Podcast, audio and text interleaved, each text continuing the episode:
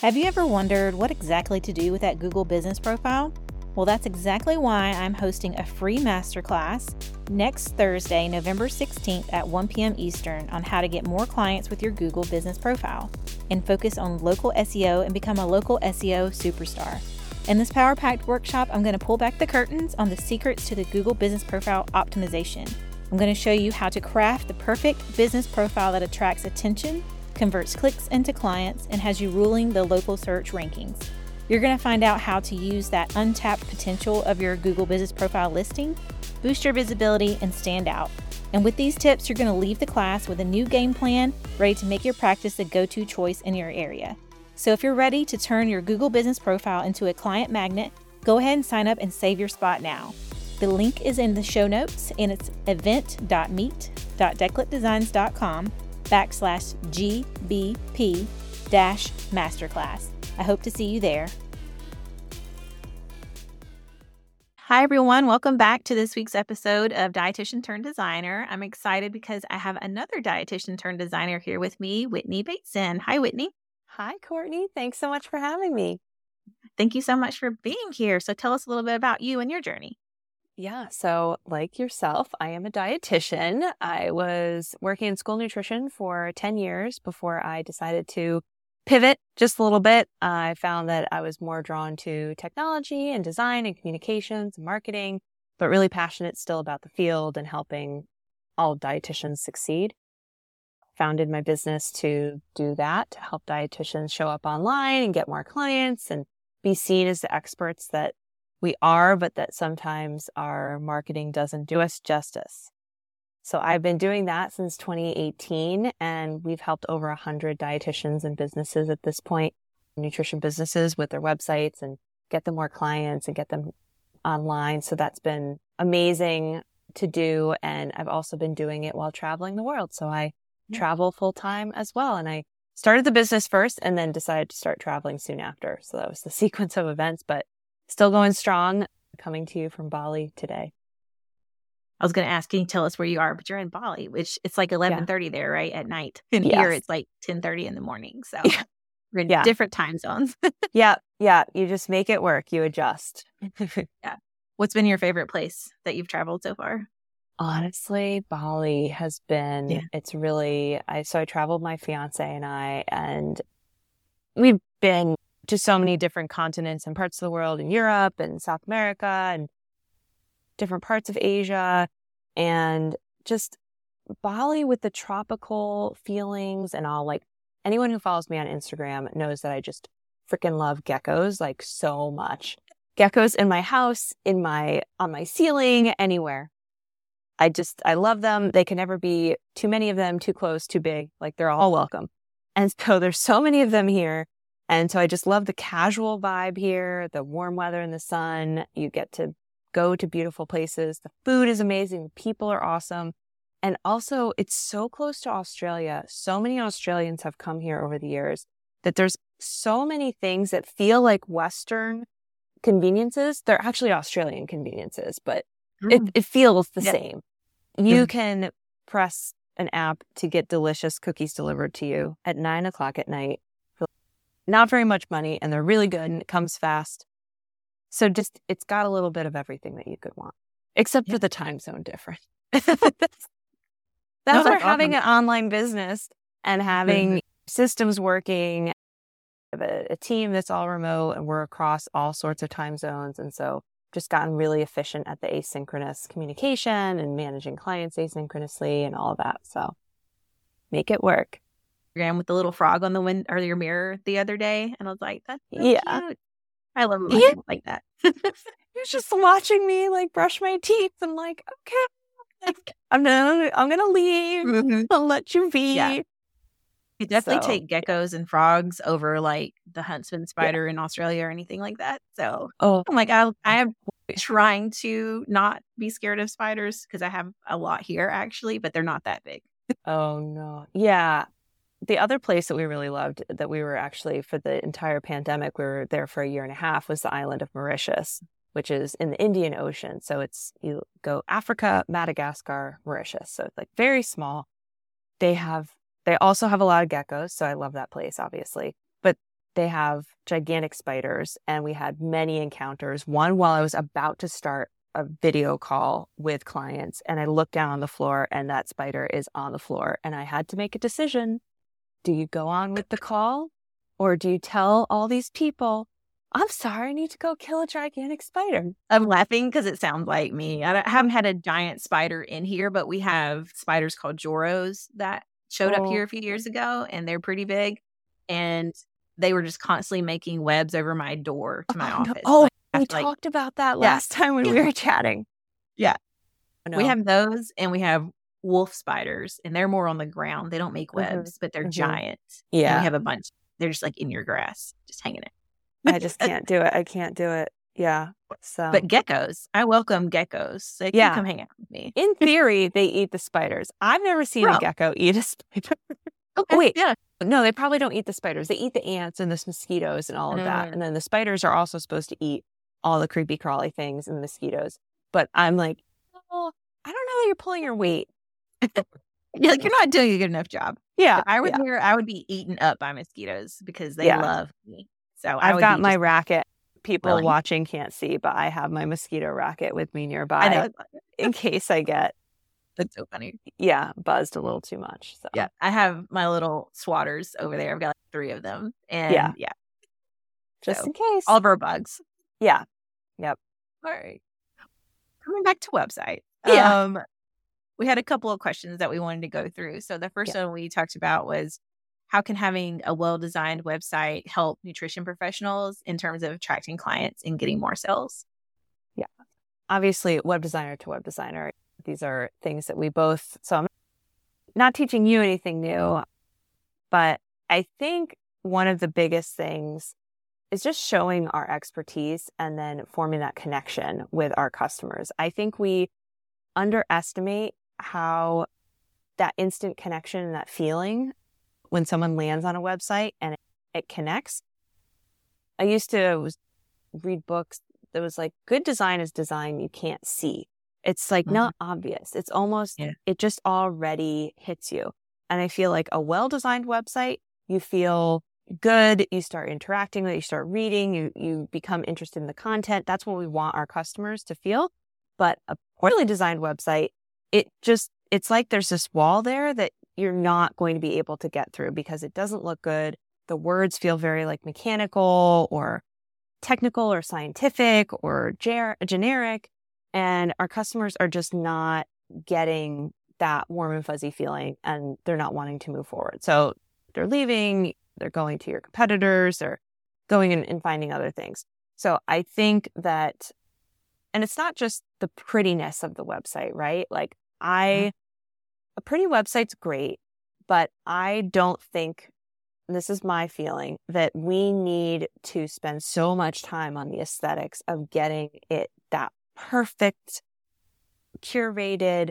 I think words and usability go a lot further than pretty, pretty aesthetics. Aesthetics are great. I get that we want something that represents us, that is going to convey our personality to our customers and that we can feel really proud of. But I think if people are, if dietitians out there are feeling a little intimidated or they're seeing these like gorgeous websites and they they can cost a lot of money to the more complicated you get in the design, the more money it can cost. And I feel that a website is so critical for every dietitian who wants to be running her business, whether it's online or virtual or in person, that I think getting past that and recognizing that there is more to a strategic and functional website than just how it looks, but also the words that we have on it, the sales processes that we have in it, how we're talking about our services, what are we putting out there? How are we collecting email subscribers? How are we generating traffic to it? Yeah. Yes. No, agree with all of that. you said so many good things. And I was thinking about the copywriting because I feel like it's such a balance between obviously the website looking aesthetic and nice and pulling people in mm-hmm. and having good copy, but then not having blocks of words, right. like just giant blocks of words. And like literally yeah. just dividing them up into sentences a little bit and adding in italics here and there or yes. something will yes. help. But then also not overdoing that. I've seen some websites, like even recently, where they have four or five different fonts and they'll use all five fonts in one paragraph. I'm like, right. my brain is hurting. Still. Yeah. And it's those subtleties, right? And that's why it is good to have some kind of designer helping you, I think, with your website. It doesn't, again, it doesn't have to be this multi million dollar project. Right. But a good designer is going to know how to have a font hierarchy so that, mm. okay, we're using this font when we are an H1 header at the top of the page, and we're only going to use that in certain places, or we're going to use this font in these places and having that consistency. You mm. may not, as a non designer, realize what you may not see it at all and may not think that it's important. But those little things are what add to a brand feeling premium and mm. feeling consistent and easy to read and yeah, if you're using a bunch of fonts, there's nothing wrong with having like a few different typographies that you use for different things in your business, but you need to use them consistently and uh, intentionally and not too many. yeah. yeah. I even saw an Instagram post this past week that was like, your fonts and how you use them consistently is way more important even than your logo. And I was like, yes, because people may see your logo once, but they're seeing your fonts and the way you use your fonts and everything.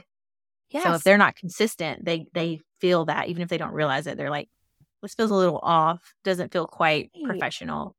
Yeah, so, that is such a good point because yeah, they're interacting with your fonts, your typography throughout the page, throughout all of your mm-hmm. content, mm-hmm. everywhere. But yeah. your logo, it's there. Here's a question for you. How do you feel about if someone has one font in their logo that's like a stylized font and then mm. feeling that they need to use that on their website, mm. even if it's mm. not very legible? Oh, if it's not legible, then no. I was like, I was thinking yeah. about it because I've had that happen where I've yeah. used a font in a logo, but then for whatever reason, they didn't want to use that font on the website or they didn't want to pay for the license so they wanted a free google font or whatever right. it may be but i'd find i try to find one that like in the same family but exactly what you just said if it's something that if it's a font that i almost always edit the fonts in a logo right. to be custom to that logo right i'm making it more legible even yeah. though i'm using the base of that font mm-hmm. so to use that font on the site and not have it be edited because you can't. I'm not going to go in yeah. and create it. Like that would cost way more than anybody would want to pay. yeah. Um, no, I would definitely not use it if it wasn't legible. Yeah. Yeah. I think, and it's a question that comes up when we have our students in our website course and we work with them, we give them logo templates, and uh, we have a, a great number of our students come through who had a logo. It was maybe a logo that they got from someone that just gave them a quickie logo or they did it themselves and they have some templates from us. They're getting some coaching and they're like, their juices are flowing, but then they're feeling like, ah, this one font that I'm using in this logo, do I now need to also use it all across the site? And I really am a firm believer in that it's okay to have a logo in a, a font in your logo that it, yeah. but I agree that it had, should have, if it's a serif, then use a serif font somewhere on your website. In my opinion, preferably in your headlines. I don't love a serif for a body font, but yeah, I don't either. It's yeah. To each their own. It can look good. I've definitely been on some sites where I'm like, oh, I nice. like what they did there. So possible, but yeah, I think permission to use fonts the way you want because it's such a good point. You can write great copy, but if it's not laid out on the site, in an appropriate way and you are feeling like you're shoehorning your fonts into the the site because oh I use them in my logo. No, it's okay. You can break the rules yeah. a little bit every so often. Exactly. Do you have fonts that you feel like look dated? Like you can see them and think, "Oh, this font feels like 2005," which that's way too long ago, uh, probably at this point, right? That was 15. I know, I know. Time has gone way too fast. Yeah. Yeah, there are definitely some fonts and just general aesthetic, like design styles that I'm seeing like, okay, it's time to change. And mm-hmm. we're actually in Q1 going to finally redo our own website because it has been too long. But I think it's also validating that I made the made sure the copy was good. It made sure that there was lead generation on it. They're putting out blogs. Yeah, it's is it the fanciest website? No, but it's been working and generating thousands yeah. of dollars for the business. So I think right. it's a testament that simple can be good, but it also yeah. is, it's no longer representing me and where I, I feel the brand is. And so there are fonts on it that I don't like anymore and feel that they're dated and just different stylistic choices that at the time maybe felt like a little cool. And now it's no, not so much. So mm-hmm. yeah, I definitely have some fonts that I'm like, oh yeah, those, that, I remember the, yeah that year? I think like 2020, 2021, when everybody was being more online, there was one in Canva that everybody was using, and I still see it sometimes. It's called Brittany. Okay. And if I see that font, you're like, oh, Brittany. like, stop it. stop using it. Find yeah. another font because uh-huh. it's not unique anymore. Yeah. And then two, I think people see, and people being loosely, because I don't know if dietitians are necessarily paying attention to fonts but other businesses. Um, there's a few on Instagram that they, I don't know if it's intentional or what, but they look so much like another brand uh, that it's not doing them any favors mm-hmm. because I see it and I think that looks so much like X brand, but doesn't sound like them. And then I look at it, and I'm like, not them. And I'm like, why would you pick the exact same font hierarchy right. and color scheme almost? Yeah. As another, don't do that. And that's hey. exactly what a brand, like for all of us, to just, that's such a perfect case in point of how powerful a brand can be that you're like, this sounds like X brand just by how it looks. You're like, I feel like that's X brand. Oh, it turns out it's Y brand that, yeah. but it's because they've established such a strong brand identity, visual identity that you are equating that brand with that visual identity. And even if we're a small business, there's, yeah, we're not the Nikes of the world. And like, we don't have to worry about that. But for your customers, you do want to establish this brand identity, this visual identity, which is how it looks, the logo, the font, the colors, and then also just your brand positioning, like your values, the way you speak, what mm-hmm. type types of topics you talk about so that when people do see your stuff popping up in different spots they're like oh that's anne i know anne yeah. and the different stuff that she works on because also it's all about like repetition and yeah. seeing people seeing we want people to see the same colors showing up in one spot and another spot and i think that's the other thing too that it's just like such a simple tweak that people don't do is being consistent with their brand, uh, like style guide. Mm-hmm. What are your colors and your fonts? Use the same yeah. ones because it can be so tempting in Canva. They have so, so many wonderful templates. They look good. They've got fonts that you've never used before and they've got colors. Mm-hmm. I've fallen into the trap. I've done it occasionally for a we're hiring post or something like that where I'm yeah. like, you know what? I don't care. But yeah. Don't use the font. Don't use the colors. Change the template to your brand colors and your brand font. Mm-hmm. Yeah, no, exactly. Just do it.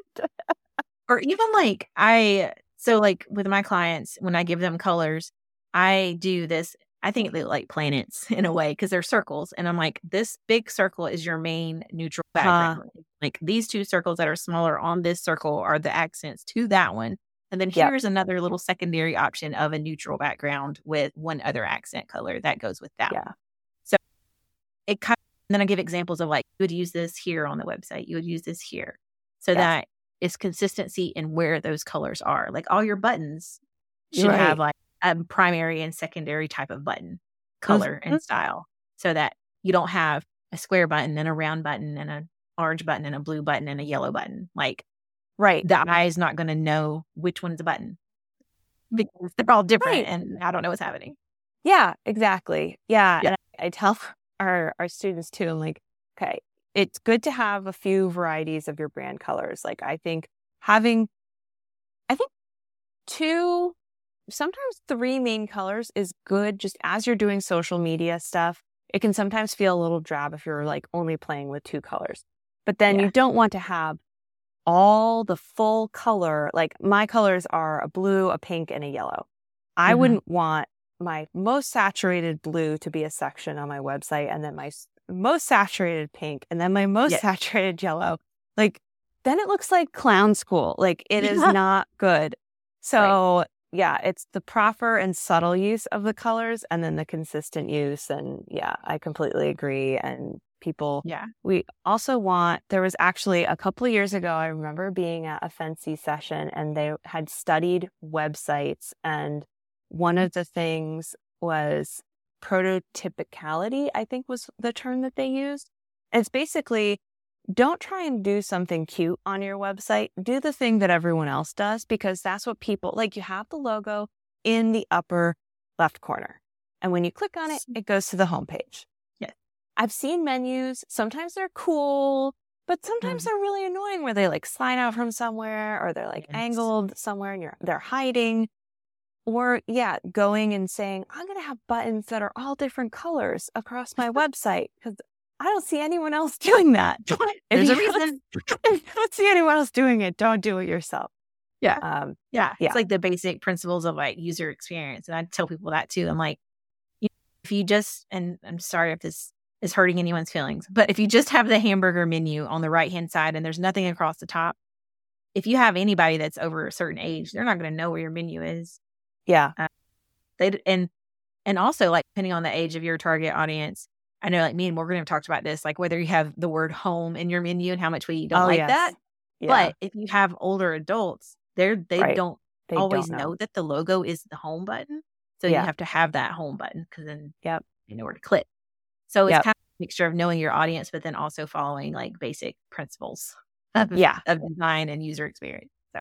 Yeah, for sure. I think I think there's and you can if you've seen this too, I feel like there's a little bit of the templates out there sometimes, the web designs and all of that, that they're, they look beautiful, but they almost seem to be more for photographers yes. or these creatives. And so they're really cool looking. And then business owners that are service providers serving people, just typical people, start using those because they're really great looking, but they're not for a service based business that is just selling something that people need to read about and they need to click around the site and navigate. And also, too, that just puts a lot of pressure on you to find like really great imagery.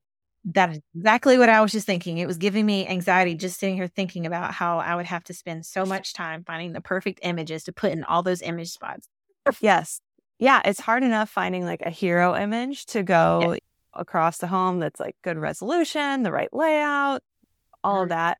But yeah, there's just some page website designs out there that it's like, oh man, you're setting yourself up for a world of hurt.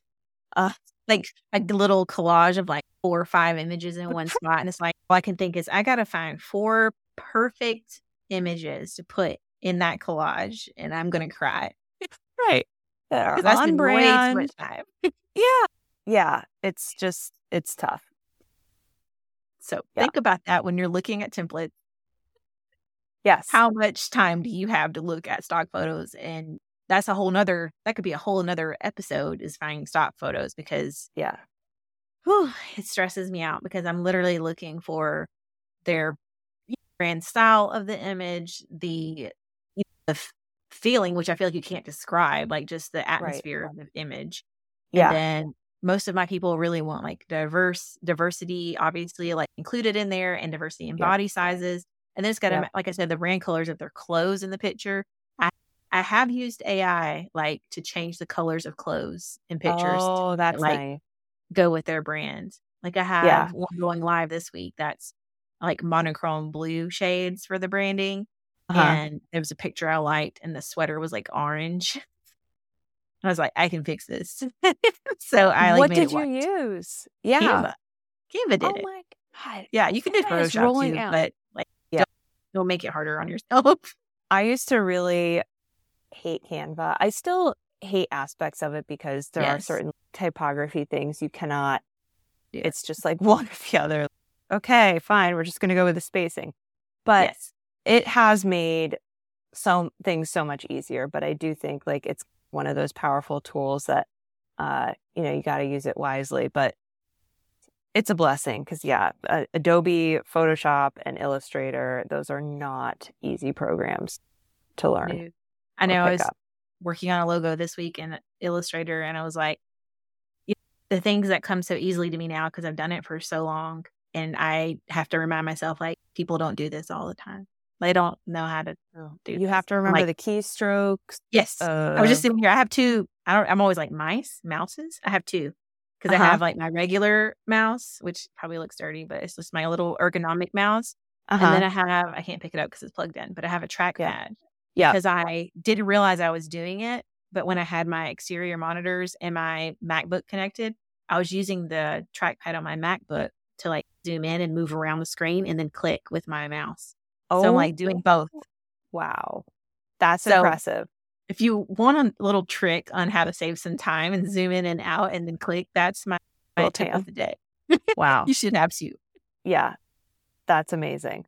Yeah. And now I, if my trackpad ever dies during like, I use it during like whiteboard sessions for branding strategy too. So uh-huh. I'm zooming in and out. And if it's ever like dead or whatever, I'm like, yeah, this is torture. How do people yeah. not use this?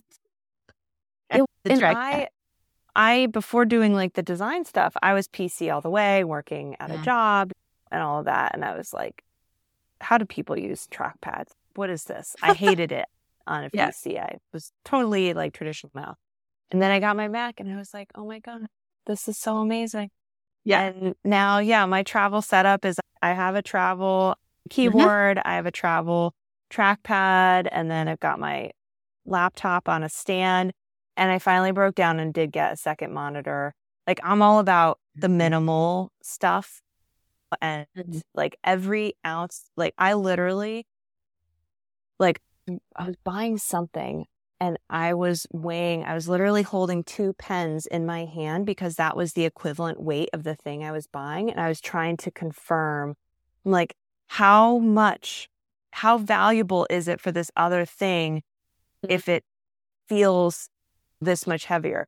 Like every ounce matters in eh. in travel. Well, I was gonna say you're traveling, so like that makes total sense. Yeah. And I'm like, I'm just going in my backyard to my shed office. So yeah, add on all the tech you want, but yeah, having the second monitor like does save my sanity because I worked just from a laptop screen for a couple years, and during the pandemic, my computer broke, and I worked from a, an iPad out of sure. stubbornness because I didn't want to pay 700 extra dollars for a, a, a MacBook to be imported into Mauritius. Yeah.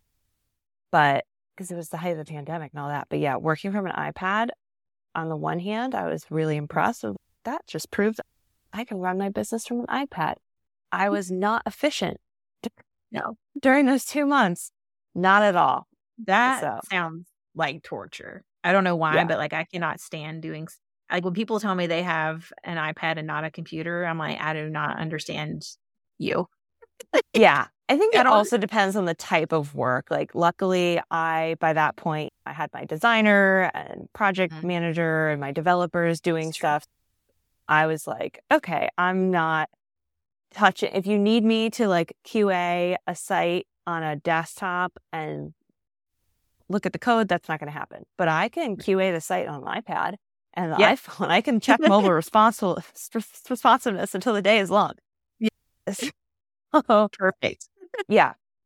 Yeah. Yeah. So, so you just yeah. My I always joke that I know we talked about before that I my my obsession with tech, but my obsession with tech is software. I mean, I do like the things around me.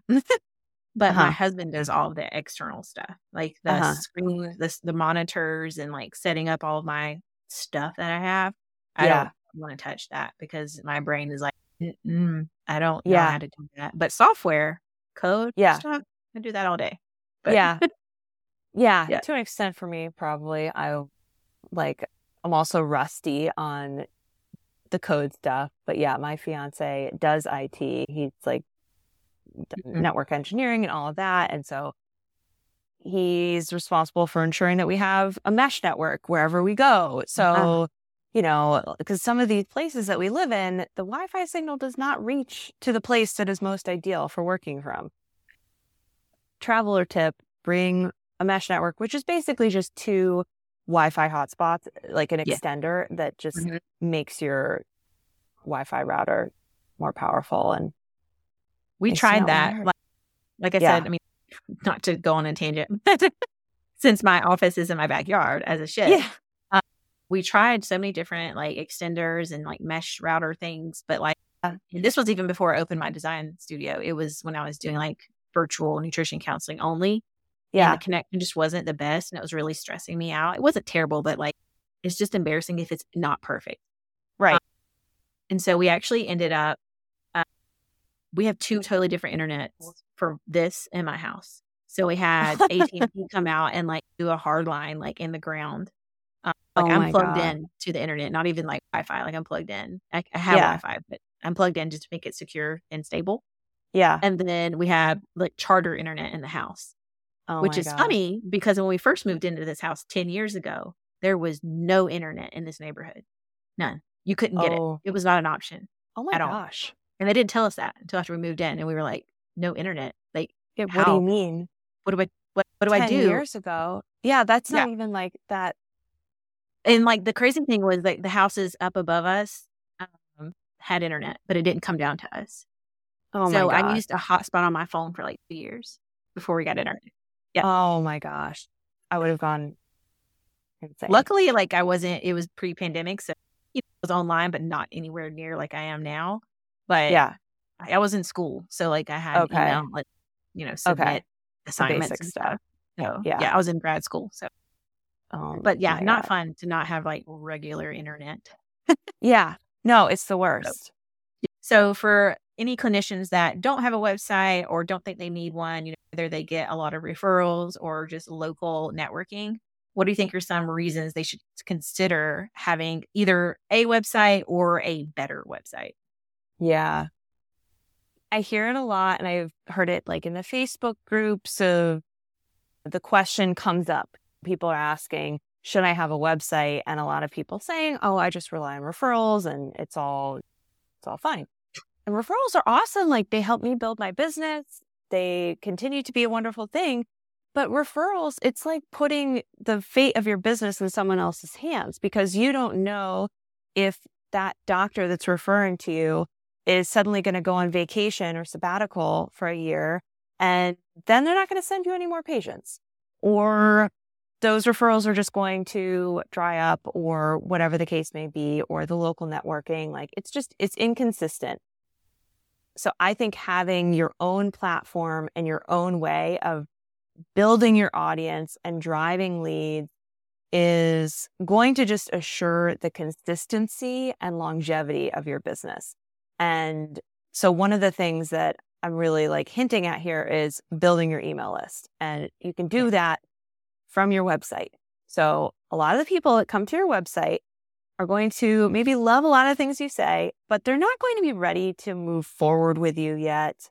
So they need something else that they can sink their teeth into. And that's where having a lead magnet, some kind of download or quiz or assessment that people will give you their email and then they'll get that and they'll be happy and then you can keep nurturing them. And so you just keep month after month building this pool of people who have told you, "Hey, I'm I'm somewhat interested. I don't know enough about you yet, but I'd like to know more." So you keep nurturing those people and hey, those referrals can keep coming in. That's amazing. But then you're also building this pool, this lead pool, this pipeline of people that also will be ready to work with you. Yeah. So that's one thing. Yeah. Mm-hmm. No, I love that. Actually, I don't know why I never, you put it in words that made sense for my brain a little better. The fact that if that doctor left tomorrow, you wouldn't have any referrals. Like that's such an obvious and good point that I haven't put together yet. I've just been like, you don't want to rely on that, but you just said it in such a better way. That is so obvious. I faced it in my own business. I do affiliates for my course launches and they're wonderful. But if I was relying, and sometimes they've been, it's just been fa- fantastic. My all of my affiliates have said yes. I'm I have time in my calendar to promote your course. That's great, and we get all these people coming in from it, and that's wonderful. But then other times I go to them and they say, ah, I'm also running a launch at this time, or oh, I have something going on. So it's it just I've lived it and I, I feel it. And so I know you cannot rely on that. It's wonderful when it happens, but it can't be the thing that you are building your business on because otherwise you're never going to know how much income you're going to be making and you're just not really taking it in your own hands. So. Yeah. And I think that's probably, I imagine, and what I've experienced myself and what I've heard from other people is that they get overwhelmed with the fact that essentially you do have to kind of all of these things. Like, yes, you really oh, need yes, the referrals, you need the SEO, you need the website, like you need the whole thing. And I always, if you listen to my podcast, you know I always come back to branding and branding strategy. But I'm like, if you don't have that foundation of understanding your customer journey, and then you, not just marketing, but like making people aware of you and your brand awareness, yeah, yeah. then like it's just not good for longevity because again like you right. said if you put all of your stuff in one basket then that basket goes away. Now what? So right. that's such a good point. Yeah, you built a reputation in that doctor's office. Great, but that's just that that office. And yeah. I think, yeah, I like your approach of the brand, the website too is just like the center, the foundation. If you think about it, these concentric circles of you just keep adding new things. So you add social media. You add the email marketing as like a thing that you start working on. You add doing some speaking and appearances in the community or virtually and getting people on your email list that way. These are not things that you have to do all day one. It can feel super overwhelming. You're not going to do all of them at the beginning. None of us do. That's why we're all learning and we all get better over time. But that's why having that website at the center of it is so critical because as you build onto your marketing and your awareness and your audience, you want to be sending people to a place that actually is going to convert people either into email subscribers or into clients, of course. And yeah. so if you don't have the right copy, if you don't have the branding, if you don't have an easy way for people to move forward with you with a good scheduler or sales process, whatever it is, for them to take some kind of action that ha- is not just a contact form. It's an actual action. I think we have feelings about contact form. Do you want to share Maybe? those? Just a little bit.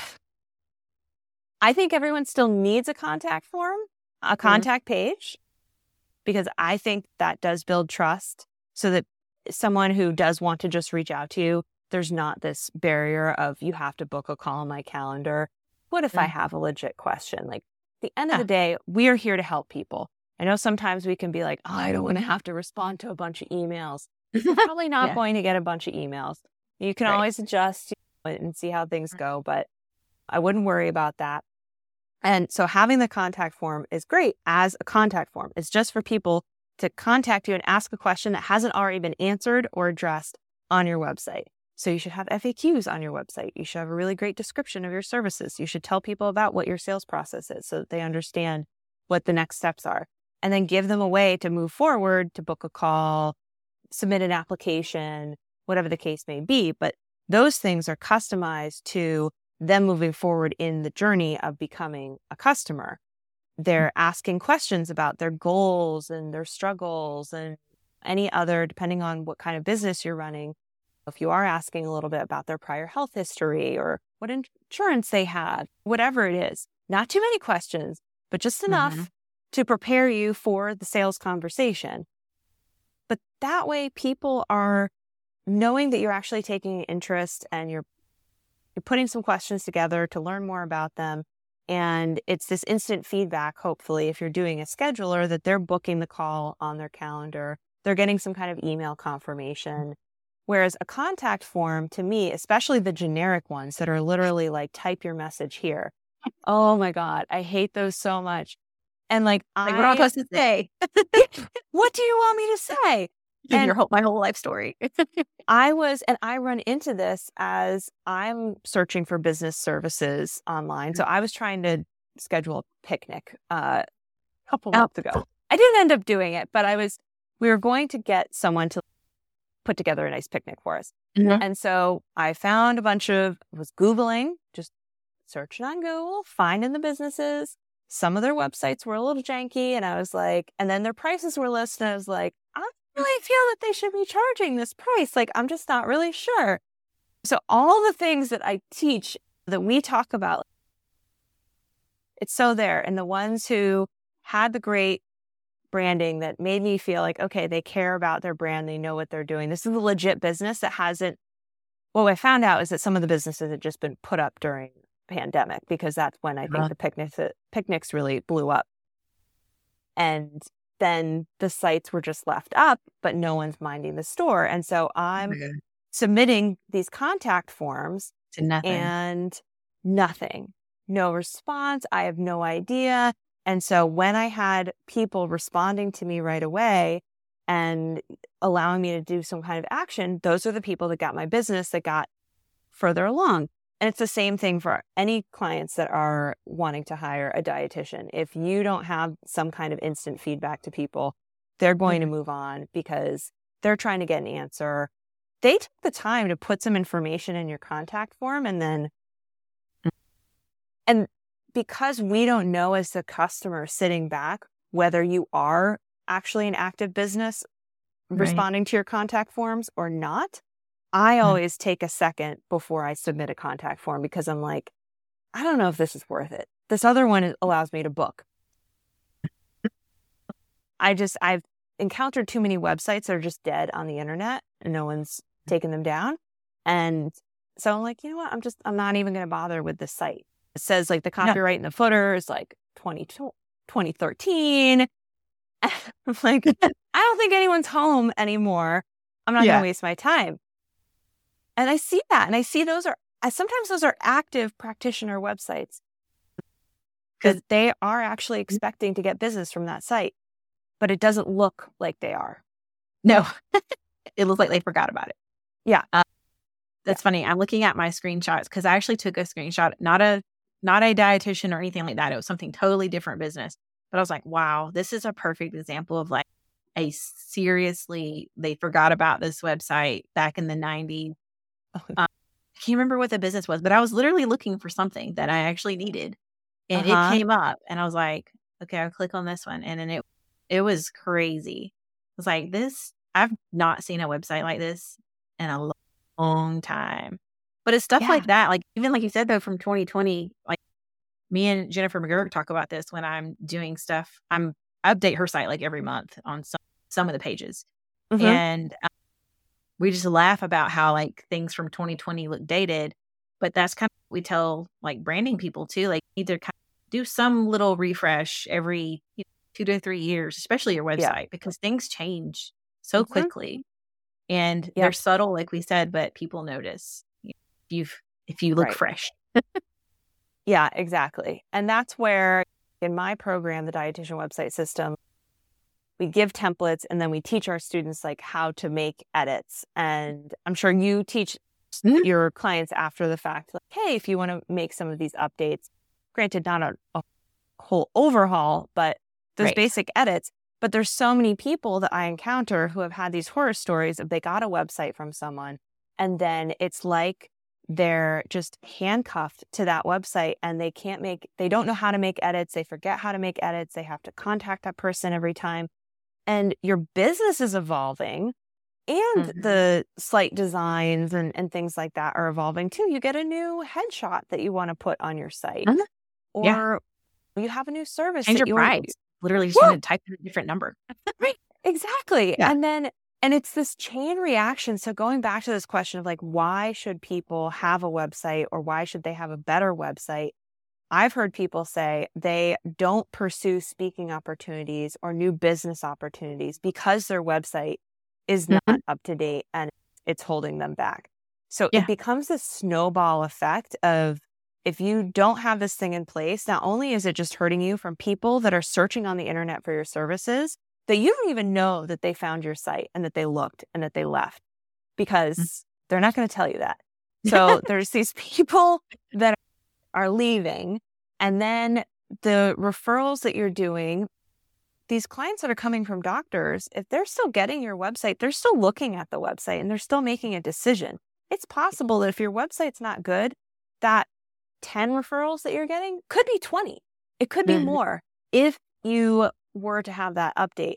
And then also, it's holding you back from putting yourself out there. And you may not even recognize that you're not pushing yourself and seeing yourself as, hey, this growing business owner.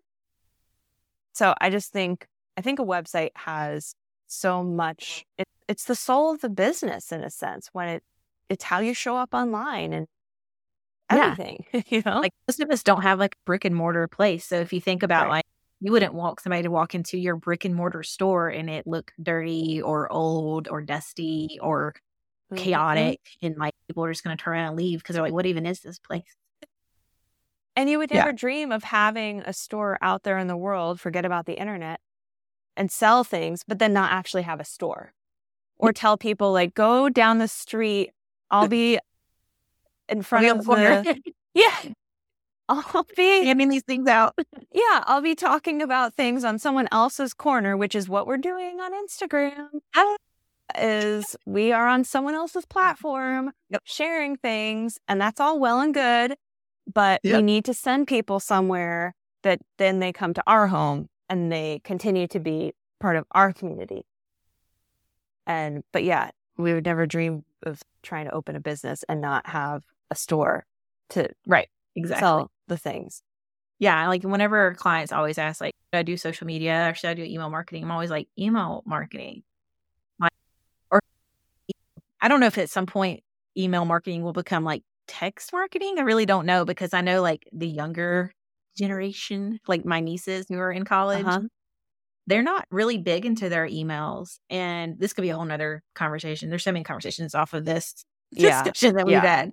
Yeah. But like tech in general, they are not I feel like millennials had we had to learn like the basics of like how to do all I mean we were coding our MySpace, right? Like Yeah, right. We were doing all the things and learning all the things. And they mostly had like touch screens that just like do things for them.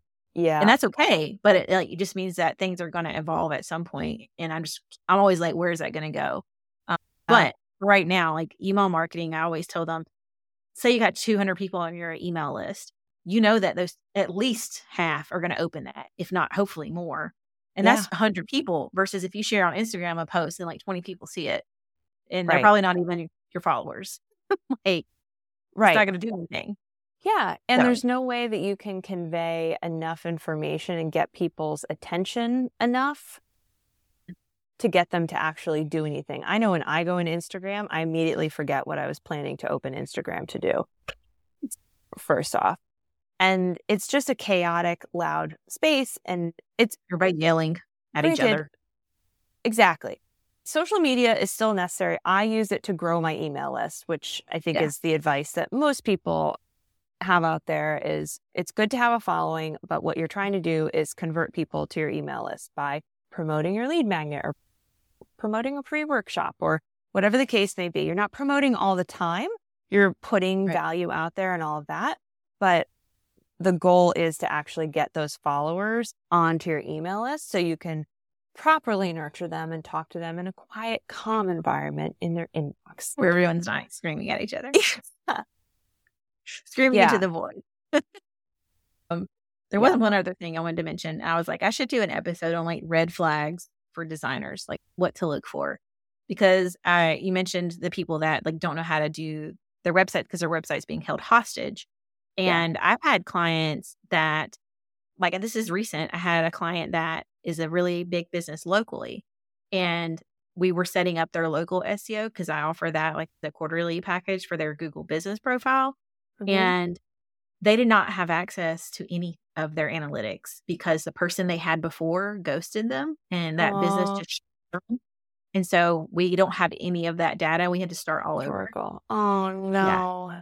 So that's a lesson to always make sure you have admin access to your website, your Google Analytics and Search Console, and anything else that is yeah. tech related, but especially yeah. your website. Yeah. Yeah. Your domain, your hosting. Yeah. Yes.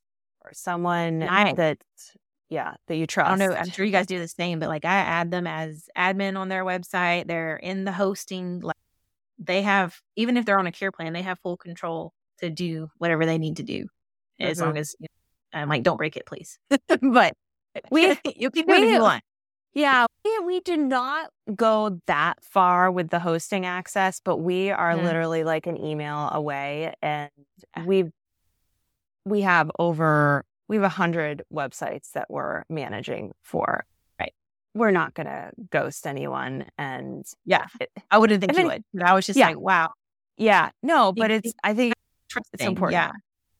Yes, absolutely. Yeah, and anyone that is just like gate gatekeeping a website from someone and saying you have to email me anytime you want to make an update.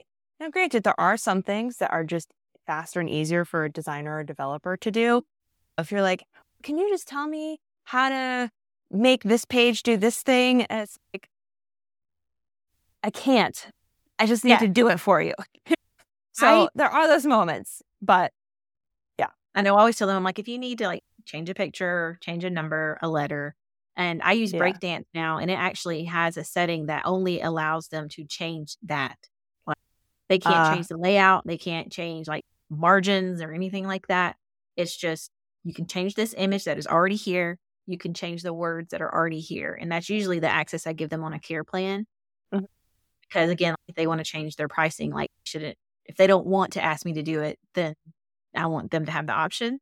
Um, I'm, I'm happy to do it but yeah, like the businesses, I don't know how you feel about this, but I see them sometimes. Like I saw one the other day. It was in somebody's website footer, and I'm always nosy. And I'm like, who made this web? Yeah. like to see who made it, and it was some marketing firm, and it was like budget website. So I was like, okay, like let's budget to them. And it was not budget website to me. It was mm-hmm. like two or three thousand dollars up front, and then it was like you had a choice between like 300 or $500 a month moving forward forever. And I was like, how you guys are scamming people? Yeah. yeah. like, they really so if are. you're listening and you're paying that, you should question that. Yeah, that's too not much. Paying five hundred dollars forever a month for your website, unless you not, have some ginormous. Like e-commerce site that has a ton of things. I don't know. Right, and you're making edits constantly to yeah. the site if you're making constant edits, then I think it is good to have a care plan mm-hmm. because mm-hmm. you are changing layouts, you're changing different things. And, but I don't mean like just blogging. If you're just adding blogs to your site, that's I mean, fine. Like but if you're fresh designed pages, like I, yeah. do, I do that for Jennifer. Like that right. is, I'm on retainer to do those things. Right. But I think this was just like, they got like 30 minutes of edits a month or something. And it mm-hmm. wasn't like full yeah, design work. And I'm like, yeah. wow. So it's almost like you're leasing a website. It's kind of how I saw it. It's like it's not really yours. You're leasing it. And that is just as bad as like using Wix or any of those right. other sites where you don't own your site. Yeah. That's the like kicker about those platforms is you have to keep paying Wix and you can't export your content anywhere else. You're going to be mm-hmm. copying and pasting that stuff somewhere. Whereas WordPress, yeah, you can export all of it. You can change it to a different theme. Yeah, it might look a little wonky, but you'll fix it up and all of that. And yeah, yeah, with our hosting and maintenance, we're, if anyone ever wants to come off of it, we'll transfer the site. No problem. Put it all, we'll switch it over to you. No problem. Because it's their site. It's, it's their site. They spent, they already paid us to help them make it. So right. not gonna, they own it. It's yours. Yeah. yeah. Exactly. yeah. Not, we don't need, we're not going to keep it forever. yeah. Yeah. But the reason, and this is sometimes, and probably like the last thing, I just, maintenance and care plans for WordPress sites. Like, I think sometimes there's this like balking of the price of that. And why should I have to be paying that? Because you can see that Squarespace charges less or Wix charges less mm. or whatever. But there are more moving parts to a WordPress site. And yes. frankly, and I'm sure you feel the same way. I want your site to stay healthy and not have mm-hmm. and not have it break and not have security issues, which are like a hacked. I've been through a hacked website. Like it is stressful as the easiest thing is to just restore from a backup and then you're yeah. good to go. Move along. yeah, yeah. Don't worry about it. Just yeah, just forget it ever happened. And yeah, make sure your all your firewalls are good and all that. But change some passwords. Yeah. But but it's we're doing this because we I know that people don't do their software updates that they mm-hmm. should mm-hmm. on WordPress. They don't make sure that they have working backups. And so it's I just it pains me to see someone have a site that they spent time on and then yes. it gets outdated and uh, in terms of software not even mm-hmm. like the content just the back right. back end of it mm-hmm. and then mm-hmm. it's really hard sometimes to bring it up to date because if it's mm-hmm. super old like mm-hmm. you make one update it breaks everything else and then you have to do a stepwise and it costs more to go piece by piece we're offering these plans because we care about your site I know. want to help you. And it does cost us money to do these things. Yeah, that's such a good point because yeah. I I think we talked about this before, um, but like it's hosting and maintenance because I think sometimes yeah. people are like, oh, well, use Flywheel for hosting. They're like, I can do the tiny plan for twenty five dollars, so why would I pay you X amount for a care plan? I'm like, uh-huh. because I am paying that too. I'm not getting right. necessarily a discount for your yeah. hosting. So I'm paying you're paying for your hosting through me, but I'm also taking care of it. So you're taking you're paying for my time. Right. I'm going right. in and like you know, making sure that these plugins didn't break your site. And if they did break your site, I'm restoring it from a backup. Like there's so many things that you never know that I'm doing because yeah. all you the website working and that's right. how I want. but just know like you're not just throwing your money away. Um, I, I, it's my time and also my the software I'm expertise and the and the, yeah the exactly. premium plugins that I've put on your site that I'm paying for too. Right. So, yeah, yeah, it's more than so just yeah, it's more than just hosting. It's really mm-hmm. keeping it and we do the hosting for people and so we can also answer any hosting related questions that come up and yeah. we're also looking at the resources being used on the sites and mm-hmm. making adjustments and things like that so, and the performance and the optimization yeah. of yeah yeah. So Definitely. you don't need to be worrying about those things. So we want to make it easier for you. That's the goal. Yes. Yes. That is the goal. We have enough to worry about as business owners. Exactly.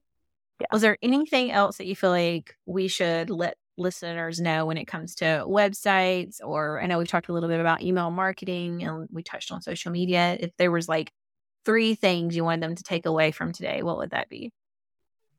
Okay. First off, you may not realize the power of a website for your business if you don't have one or your current one was like DIY with not much strategy behind it. But truly, a, a well positioned website can make a lot of difference. It's just that possibility that you're not seeing it. So we've seen it both in our clients that once they put that better website out there, they had more clients coming in, they had more traffic coming in, more calls getting booked. People saying that their sales calls were going better because people come on the call saying, I feel like I already know you. Like they're already bought into you. So it makes every aspect of your business easier. It's just sometimes hard to see that because you're not seeing it right now. But that's one thing.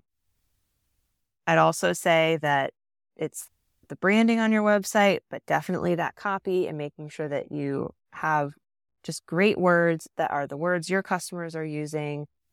So if there's nothing else that you work with a designer on or a copywriter or take away is make sure that, that wording is good and that it's you brought up a really great point about the sections of it. It's not just a long paragraph. No one's going to read that. Not so, going to read it. Need to be the right mix and both of us help help our clients with figuring that out. And then the final thing I would say the email marketing if you're going to invest your time which we all especially when we're start getting started or trying to build some momentum we have limited time rather than mm-hmm. spending an hour every day posting on social I would invest that time into creating a great lead magnet and mm-hmm. then maybe getting a blog post out once a month that's been optimized that has that lead magnet embedded within it and then trying to get that lead magnet in, in, in as in front of as many people as possible So that's networking and going into Facebook groups and posting on social occasionally, but not burning yourself out. And then mm-hmm. also realizing the reason I'm posting on social is to try and build my audience and get more people onto my email list. So at least mm-hmm. you have a strategy and then getting, of course, having that lead magnet on your website. Um, so as your email, as your website's being shared around, you're getting it that way. So yeah. Yeah. I think those awesome. are my, my three things. Those are three awesome things. So awesome. tell us about any upcoming events you have and how people can work with you. Thank you.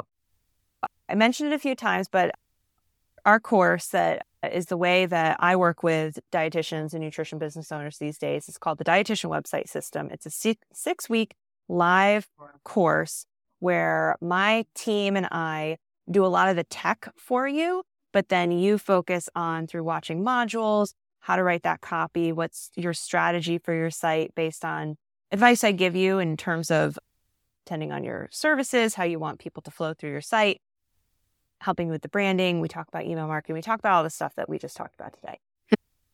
Do all of that. You get coaching calls and a community forum to answer questions. And then we get your website put together and launched in, in six weeks. So um, it's a great way to really jumpstart or revise a website that you had built a long time ago. Maybe it's not good anymore. So we'll be opening enrollment in our, we'll do our next cohort in January. We will be opening enrollment on Black Friday. So we'll be doing a Black Friday sale for a, a big discount. We'll be doing a thousand dollars off of the course. Oh, wow. So it's going yeah. to be big. So anyone who's interested, go to whitneybateson.com slash DWS for dietitian website system. Mm-hmm. You can learn more about the course there. You can click to get on the wait list. That way you'll be notified of the Black Friday sale and you'll get some emails in advance to learn more about it and what it includes. And then the other thing that I have coming up right immediately is a workshop all about how to position your services, package your services and your pricing so that they sell better. And because we really before we move into a website, we need to have our services in order. And I know that can be a sticking point for a lot of people, whether you're getting started or you have current business, but your services are just like not really selling. And so you're like, why am I going to go work on a website when, you know, things are not working already? I'm going to lead people through some hands on exercises to really get that mapped out. So that is happening on November 14th at 7 p.m. Eastern. So you can go to it's called the Planning Your Path to a 100K Plus Nutrition Business. So the URL, we'll have it in the show notes, but it's whitneybateson.com slash path to TO 100, just number 100K. ah, better, better in writing than words, but links are hard to say. you'll figure it out. And if anyone yeah. wants to connect with me on Instagram, I'm at Whitney Bateson. I share advice and also all my travel and geckos. stories and geckos. So many geckos. Although I'll be in Japan. I'm going to Japan actually tomorrow night. Oh, so there's no. I don't think there's going to be geckos in no Japan. geckos. No, hmm. lots of sushi. Of yeah, I was like, I can't think of what Japan has. I never bugs. No. Report back what bugs and animals you find. yeah, yeah. Hopefully, it'll be like for the best and not just like yeah. random gross things. Maybe it'll so. be some some cute little bug you find. Okay. That's we're gonna manifest that. Yeah. So go and that's on your workshop is on Tuesday, right? Yes. Tuesday. And then so go to hers and figure out your services. And then on Thursday, yeah. come to mine about Google business profile and local SEO so that you can promote Ooh. your services locally. oh, amazing. Yes. Such synergy. Awesome. Well, Thank you so much for being on here today. I love chatting with you. And everybody go follow Whitney on Instagram and have a great week. Thank you. Thank you so much, Courtney. I had so much fun.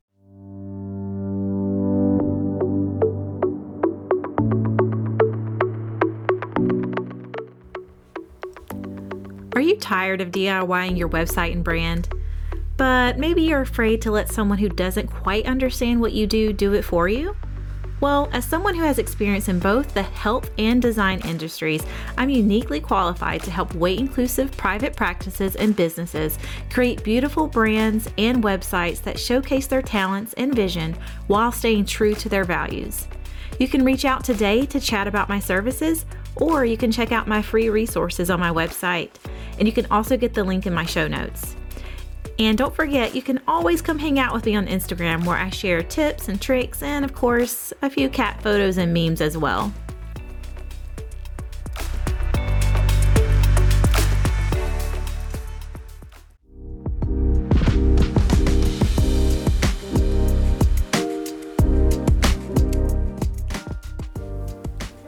Thanks for tuning in to the Dietitian Turned Designer podcast.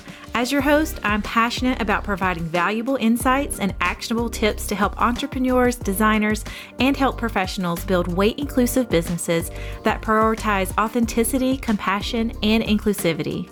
We've had some amazing conversations with industry experts about topics from weight inclusive design to web development, marketing, and more. And we're not stopping there. We've got even more great content coming your way. So thank you for being a part of this journey with us. Whether you're a seasoned entrepreneur or just starting out, we hope you'll feel inspired to use your designs and marketing as tools for positive change in the world of health and wellness.